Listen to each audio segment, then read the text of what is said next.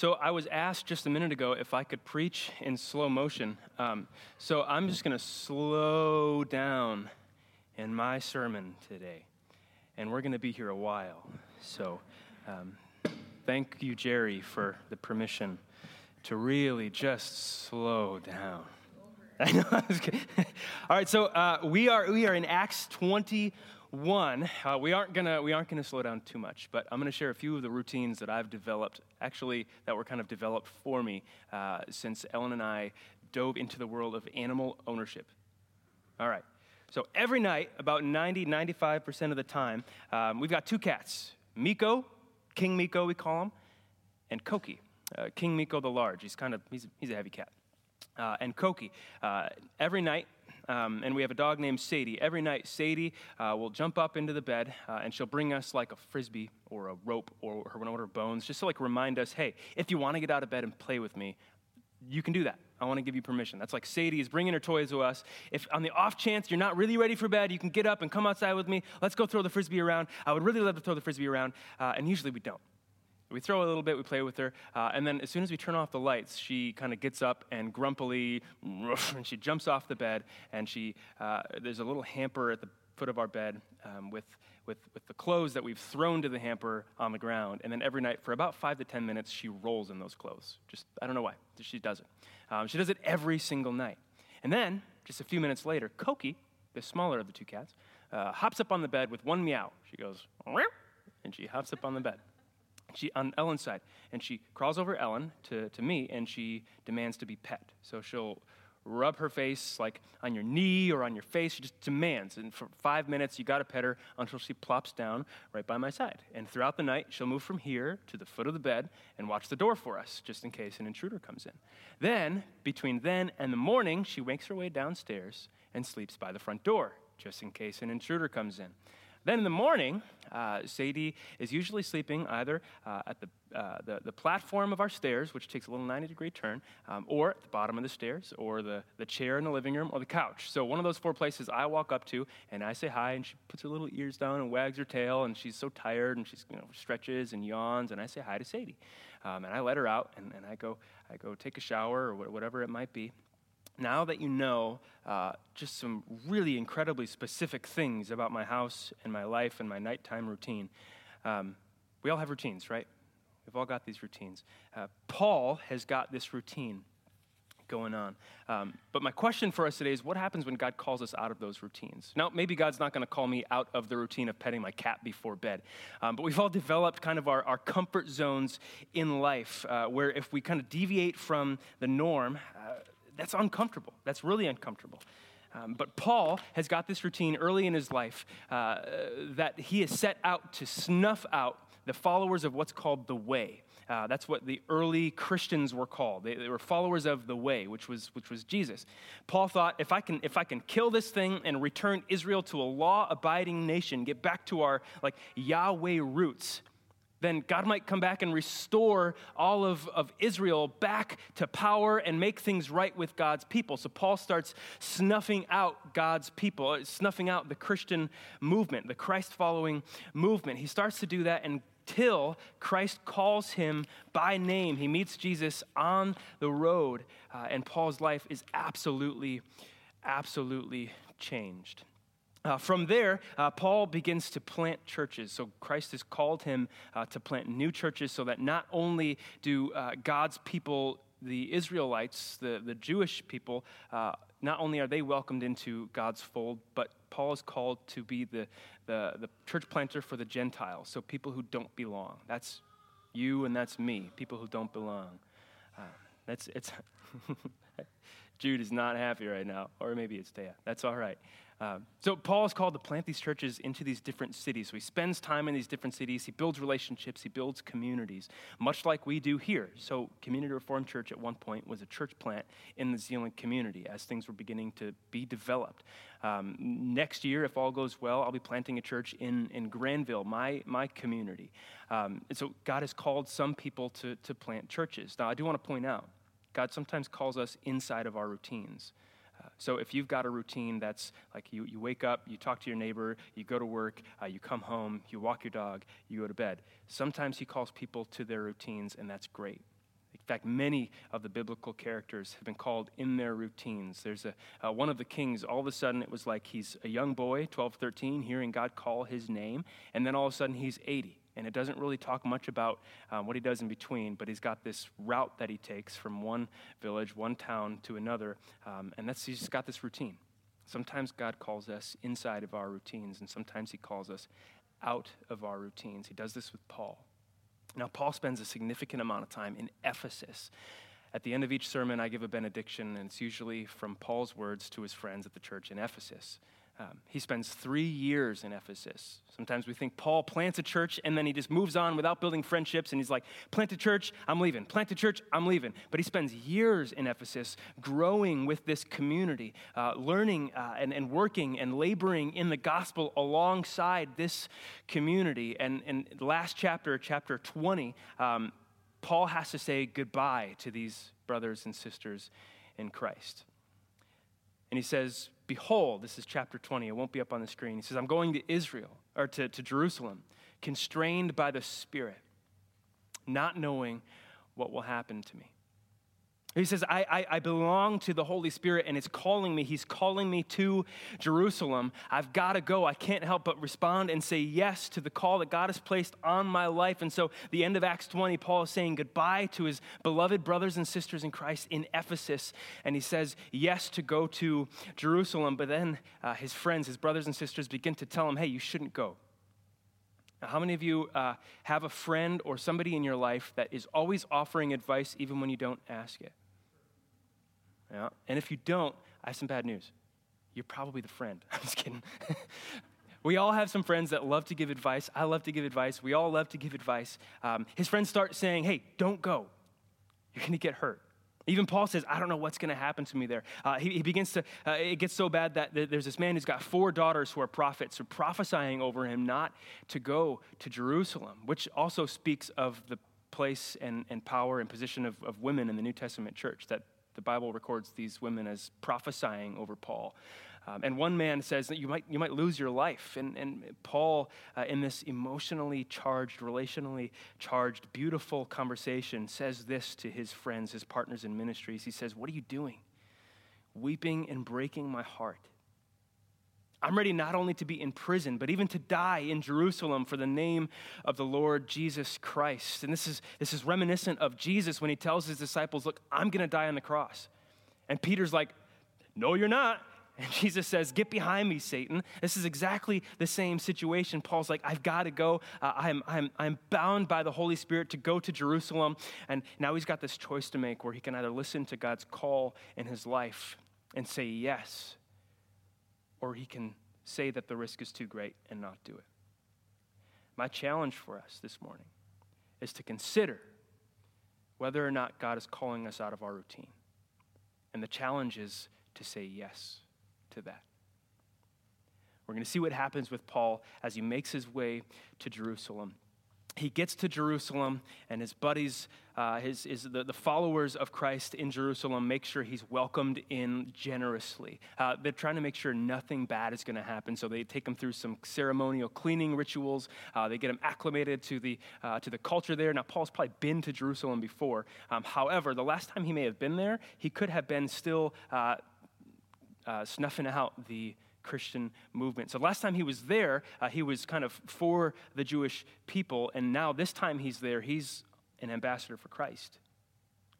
So things are different, and his friends, his brothers and sisters in Jerusalem are trying to make sure nothing goes wrong. They settle him in, uh, and that's where we pick up the story kind of at the end of this ceremony that Paul does with his brothers in Christ. Uh, we're going to pick up at verse 27, and it's going to be on the screen if you want to follow along. Otherwise, you can grab one of the Bibles at your table. So we're just we're going to kind of just piece this together as we move through. Verse 27, Acts 21. When the 7 days were almost completed of this ritual, uh, the Jews from Asia, seeing him in the temple, stirred up the whole crowd and laid hands on him. Now, likely these Jews from Asia had been following him specifically to confront him with this whole uh, Christian movement thing. So they're following him from Ephesus, from different places, and they followed him into Jerusalem to finally confront him face to face. So they, they, they caused this, this, this riot. Now, 28, crying out, these people, uh, they say, Men of Israel, God's people, help. This is the man, Paul, who's been teaching everyone everywhere against the people and the law and this place. Moreover, he even brought Greeks into the temple and has defiled this holy place where they had previously seen Trophimus, the Ephesian, with him in the city, and they supposed that Paul had brought him into the temple. Uh, so, when you guys were kids, when you were driving, did you ever play like the, the slug bug game where you see a slug bug and you punch your brother or your sister?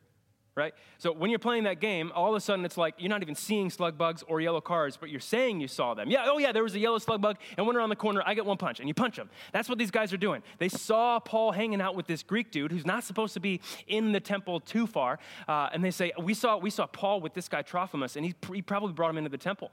Uh, they don't even know, but they're saying, yeah, I saw the yellow slug bug go around the corner. It was totally there. You should, I, I get, I get a free punch. So they're calling Paul out on bringing a Greek into the temple of God, which was reserved for God's people, the farther in that you got. And they start uh, building this riot. Now, verse 30. Then all the city was stirred up and the people ran together. So, like all of Jerusalem, which is a pretty big city, the people are running back to Paul to see what's going on. All the city was stirred up and the people ran together. They seized Paul and dragged him out of the temple, and at once the gates were shut. So, like, they don't want any more trouble happening. They pull him out of the temple, they shut the, the temple gates, and now they're up on the temple, the temple mount. The entire city is in an uproar. Verse 31 and as they were seeking to kill him, Word came from the tribune of the cohort. All right. Temple Mount is this huge uh, stone platform that's about 36 acres worth. So, huge, huge stone platform. It was rebuilt shortly before Christ was born, about 20 years, maybe 15 to 20 years before Christ was born. Huge, huge stone mount. And on that mount, the temple was built. And on the, the northwest wall of the Temple Mount was this huge Roman fortress.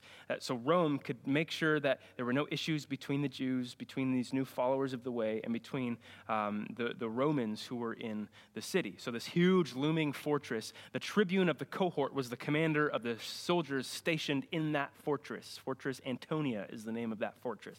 So that's who the tribune of the cohort is. Uh, so the commander dude, that he heard that all Jerusalem was in confusion. Verse 32, he at once took soldiers and centurions. The centurions were they were uh, they were men who oversaw about a hundred soldiers. So this is a big deal, and ran down to them, ran down the stairs.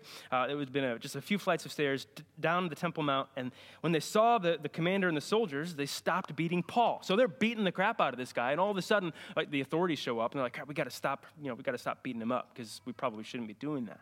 Um, so this is like stealing a pack of bubble gum at the gas station and the SWAT team shows up, right? This is, they're making a really big deal out of this fuss. Paul is being beaten up. The authorities show up. The, the guys who are beating Paul up are kind of like, all right, we should probably stop. The cops are here. So they, they kind of put him down. Uh, and the commander, the tribune, this is verse 33, came up and arrested him and ordered him to be bound with two chains, not just one, but two. And he asked who Paul was and what he had done. Like, why are these people beating you up? Explain it to me.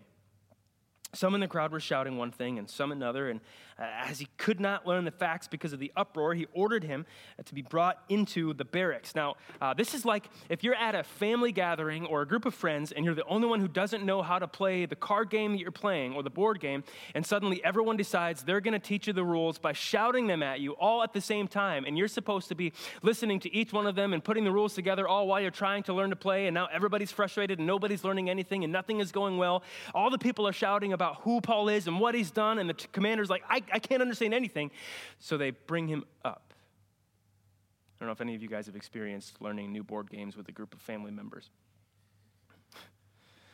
So, couldn't figure anything out. They pick Paul up, they bring him to the barracks. Things are not looking good to Paul. You wonder, at this point, is Paul wondering whether or not he should have listened to his friends who were saying, hey, don't go to Jerusalem. You're going to get hurt you might not make it out alive. You can imagine just the, the rush of emotion that Paul is feeling, the, the fear, the scaredness that Paul is feeling in this situation right now. Verse 35.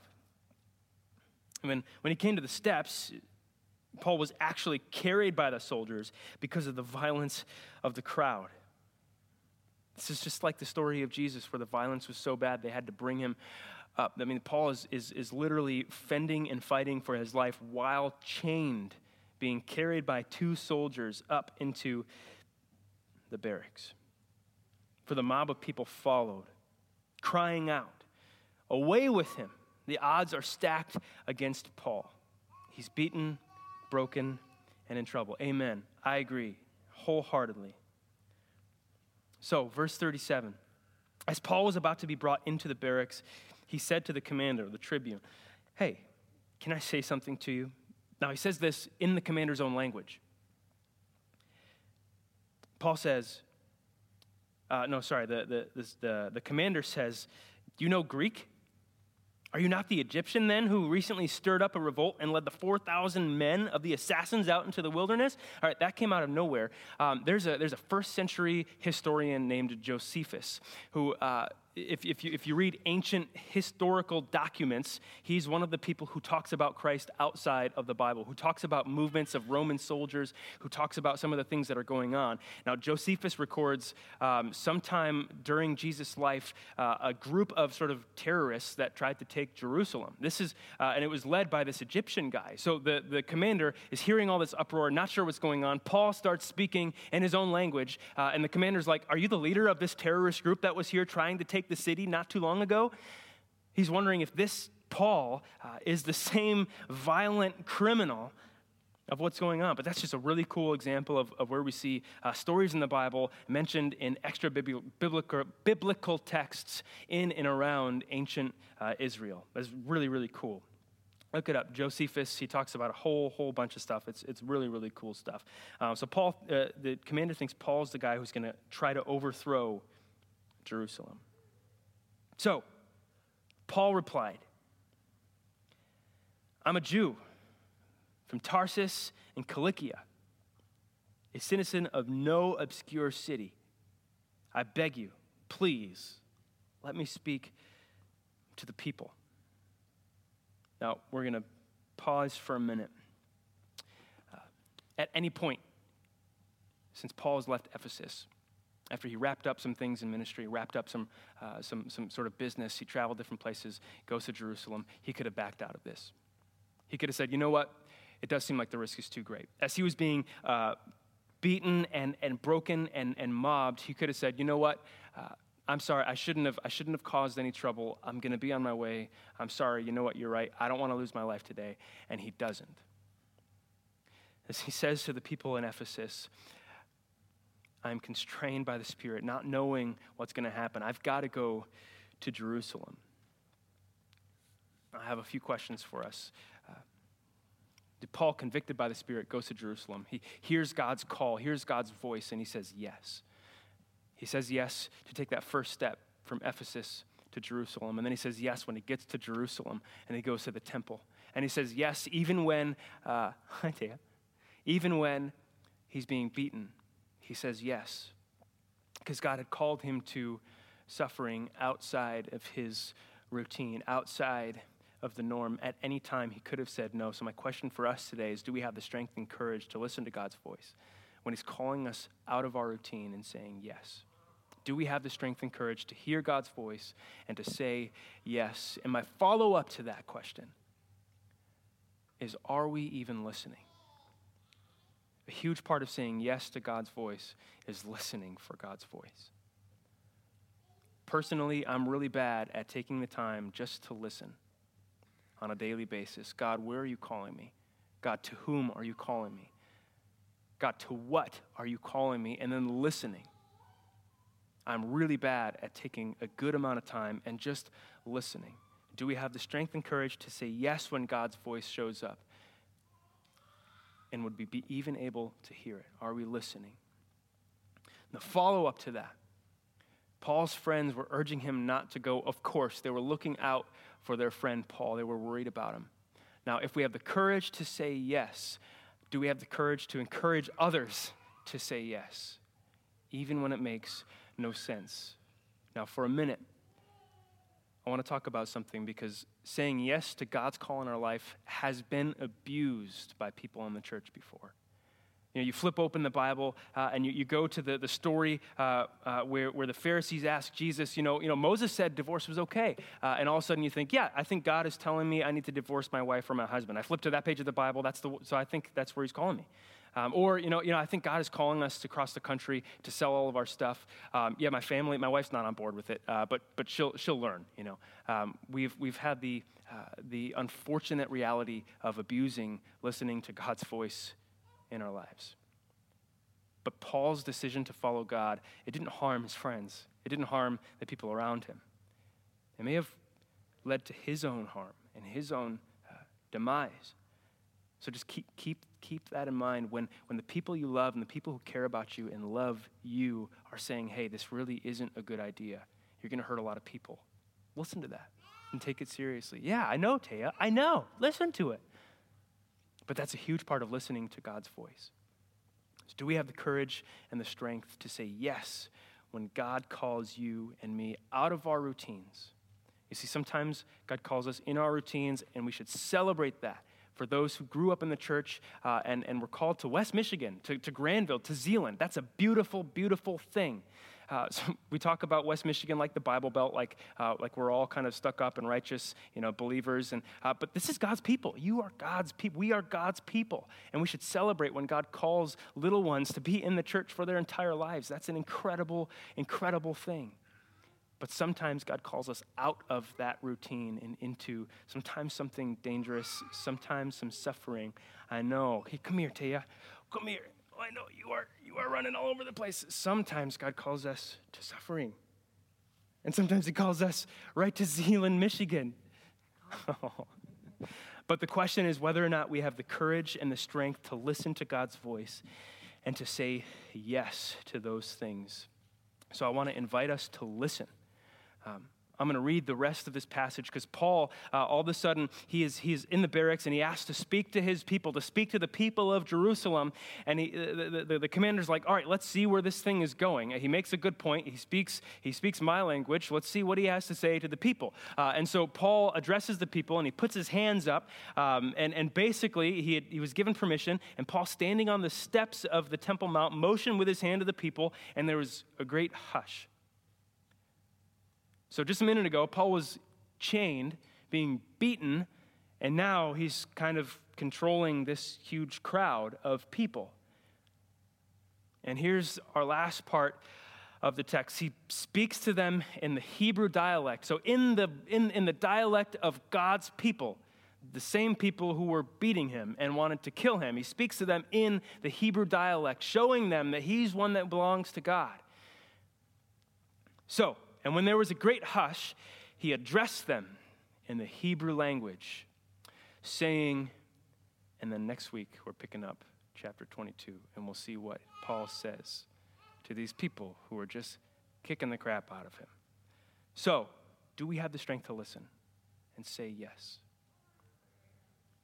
I'm going to pray for us, but for the first like 30 seconds, I'm just going to be silent, and Teo will probably make some noise. That's fine. Um, there'll be some distractions. That's totally okay. Just 30 seconds. Just ask God by yourself, to yourself, are you calling me out of my routine? So for 30 seconds, there's going to be some silence, and I'll pray. Let's pray.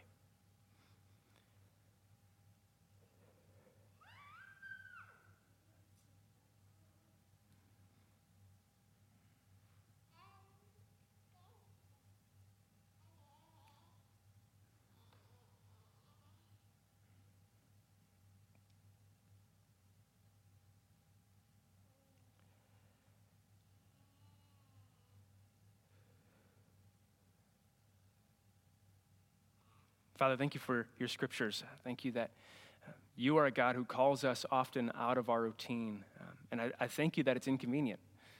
I thank you that it's a bother, that it's difficult in, in many situations. It's hard to follow you, Father. It's hard to even sometimes hear what you're saying to us. So, Father, I pray you would, you would speak to each of us as we ask you whether or not you're calling us out of our routine.